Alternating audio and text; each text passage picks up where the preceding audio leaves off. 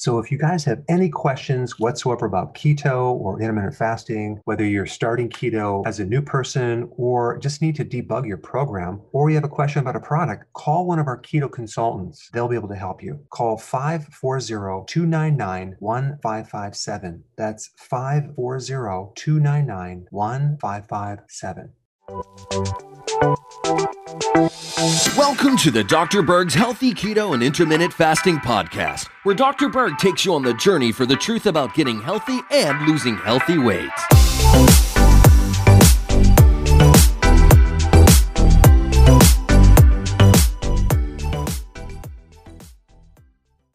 So recently I had a question about sugar alcohols that I wanted to create this very short video. So the question is, should you subtract sugar alcohol sweeteners as your net carbs.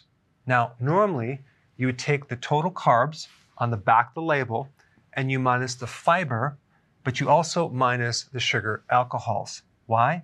Because in theory, this doesn't necessarily get absorbed in the small intestine or raise the blood sugars. So, so the thought is because they're not acting just like sugar, we can deduct those to get our net carbs.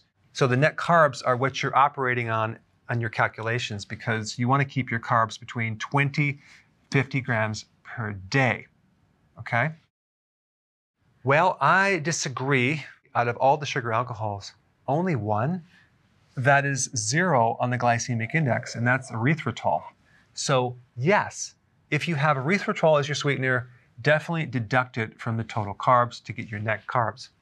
However, xylitol, maltitol, sorbitol, these do produce uh, some reaction on the glycemic index. It's not incredibly high, and it's a lot less than actual table sugar and definitely glucose, but it's not zero. So for that reason, I would not recommend deducting these in your calculations. Only erythritol. So that way you're being a little conservative and you're probably having more accurate numbers down here. Now, if you're consuming stevia, or monk fruit, you don't have to worry about these. These are such a small amount of calories, and you do not have to factor these into this equation at all because they, they don't spike insulin. All right, guys, there you have it. That's my long winded answer to a short question. So, if you want more knowledge on how to create a healthy body, subscribe now and get daily notifications. Hey guys, I just want to let you know I have my new keto course just came out. It's a mini course. It covers all the basics and how to do it correctly. You can get through this in probably 20 minutes at the very most. So if you're interested, click the link below and get signed up now.